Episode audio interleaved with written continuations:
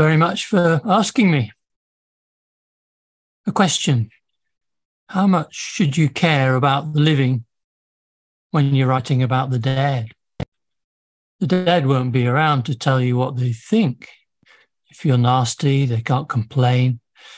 And if you're nice, they can't commend you.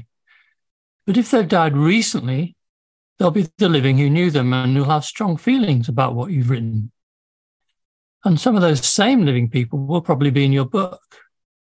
And even if they play only a minor role, there's the challenge of portraying them honestly, which, if they're sensitive to how they come across, and who wouldn't be, they'll have strong feelings about too.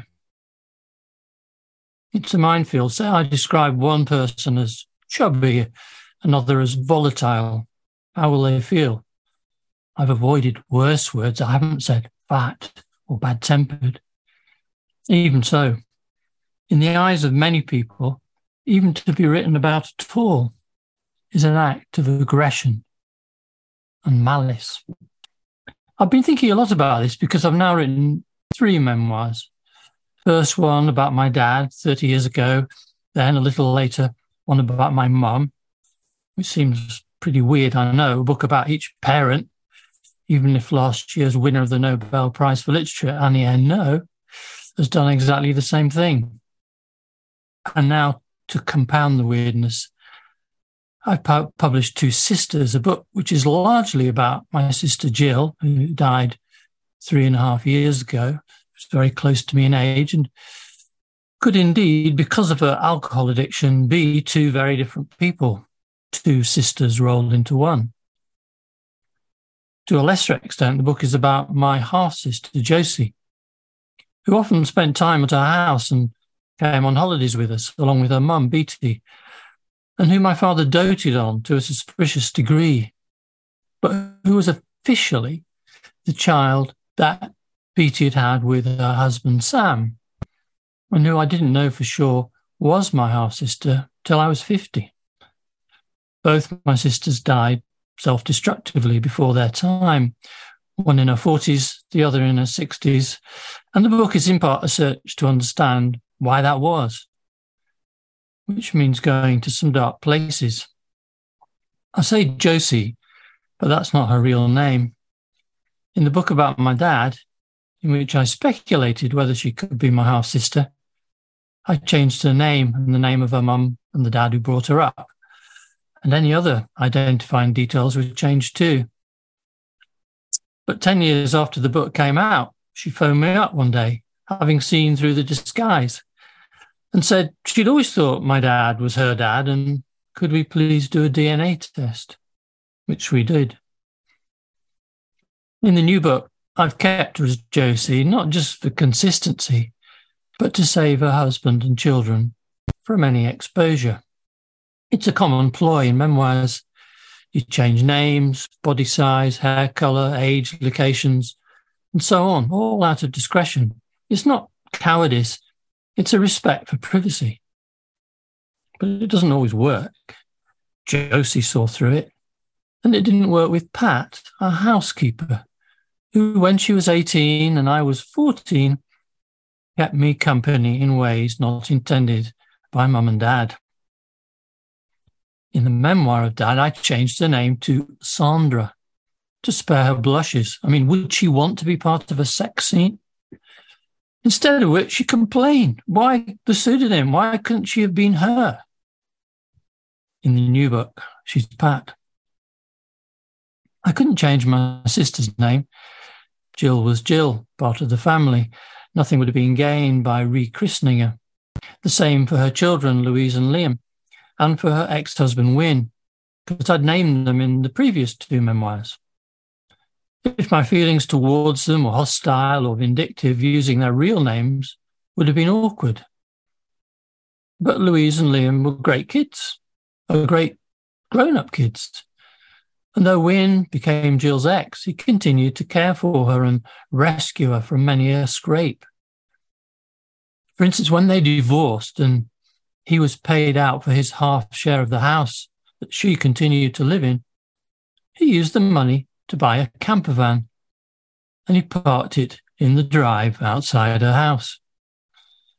She was losing her sight by then, so to make things easy for her if ever she needed help from him, he tied a blue rope from the front door of her house to the handle of his camper van so she could feel her way along and find her way. A detail like that is why I like life writing and why memoir can be more fabulous than fiction. If I'd put it in a novel, no one would have believed it.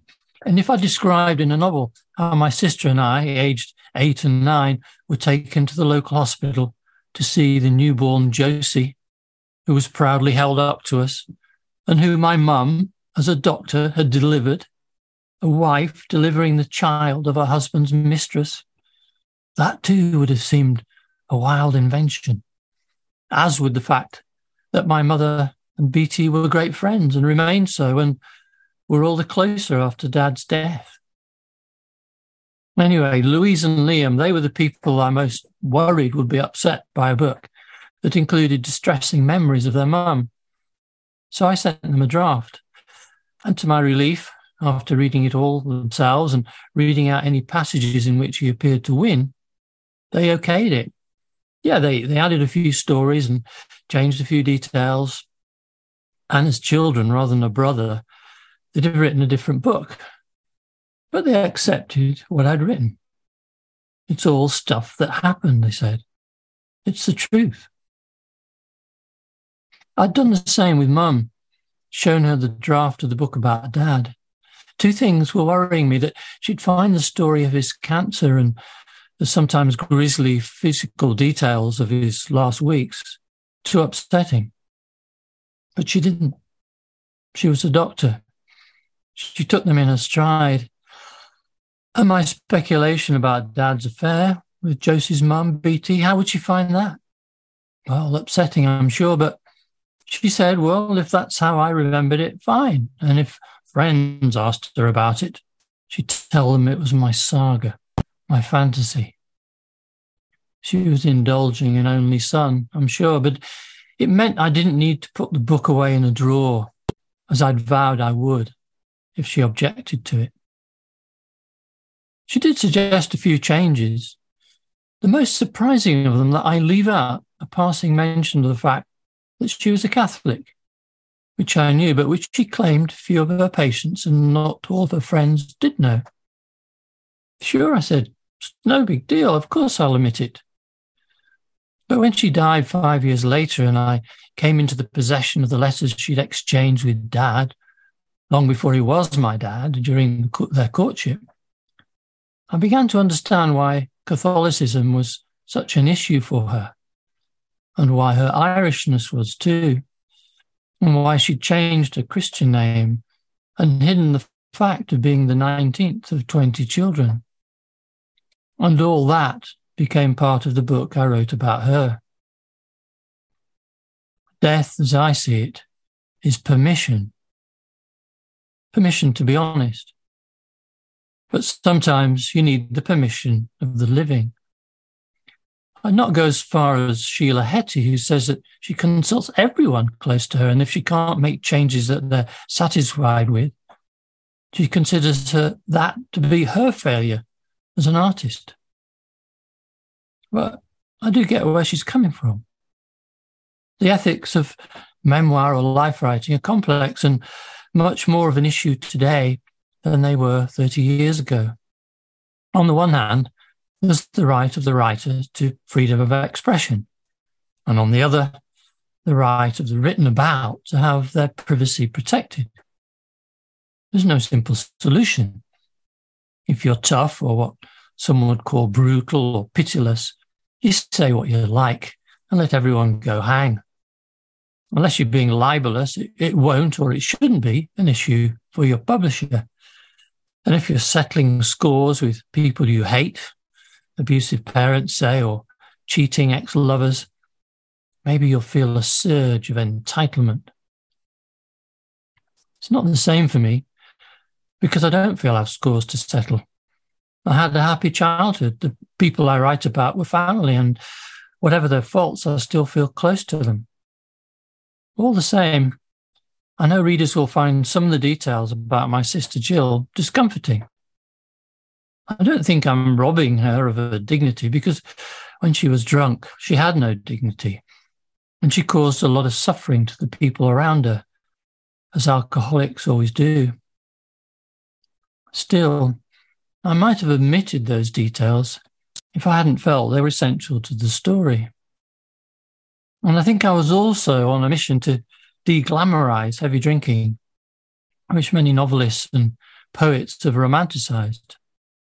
It's not that I don't drink myself, I do more than I should, but what I've learned from my sister is the extent of the damage that alcoholism can do.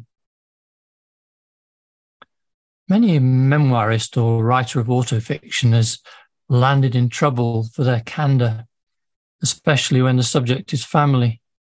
Think of Karl Ove Knausgaard, Rachel Cusk, Julie Myerson, for example. There's an idea that candor is hostile, that it defames. But it can also be celebratory. Be brave, I urge students I work with are terrified by what their ex will think, or their siblings, or their grouchy uncle. Don't let them peer over your shoulder when you're writing.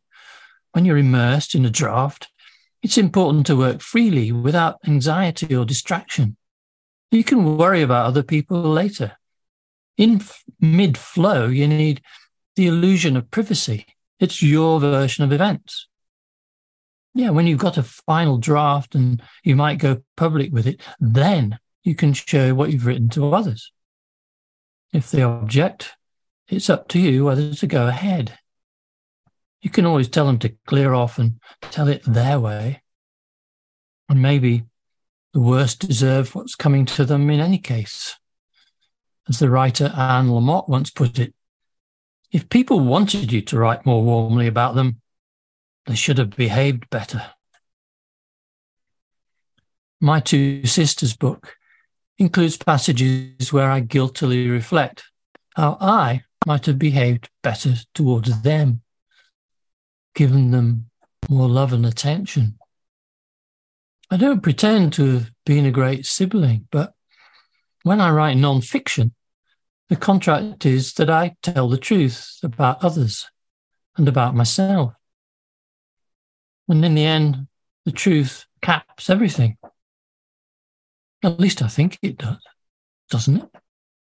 You wouldn't want a memoir to be untruthful, would you? Thank you very much.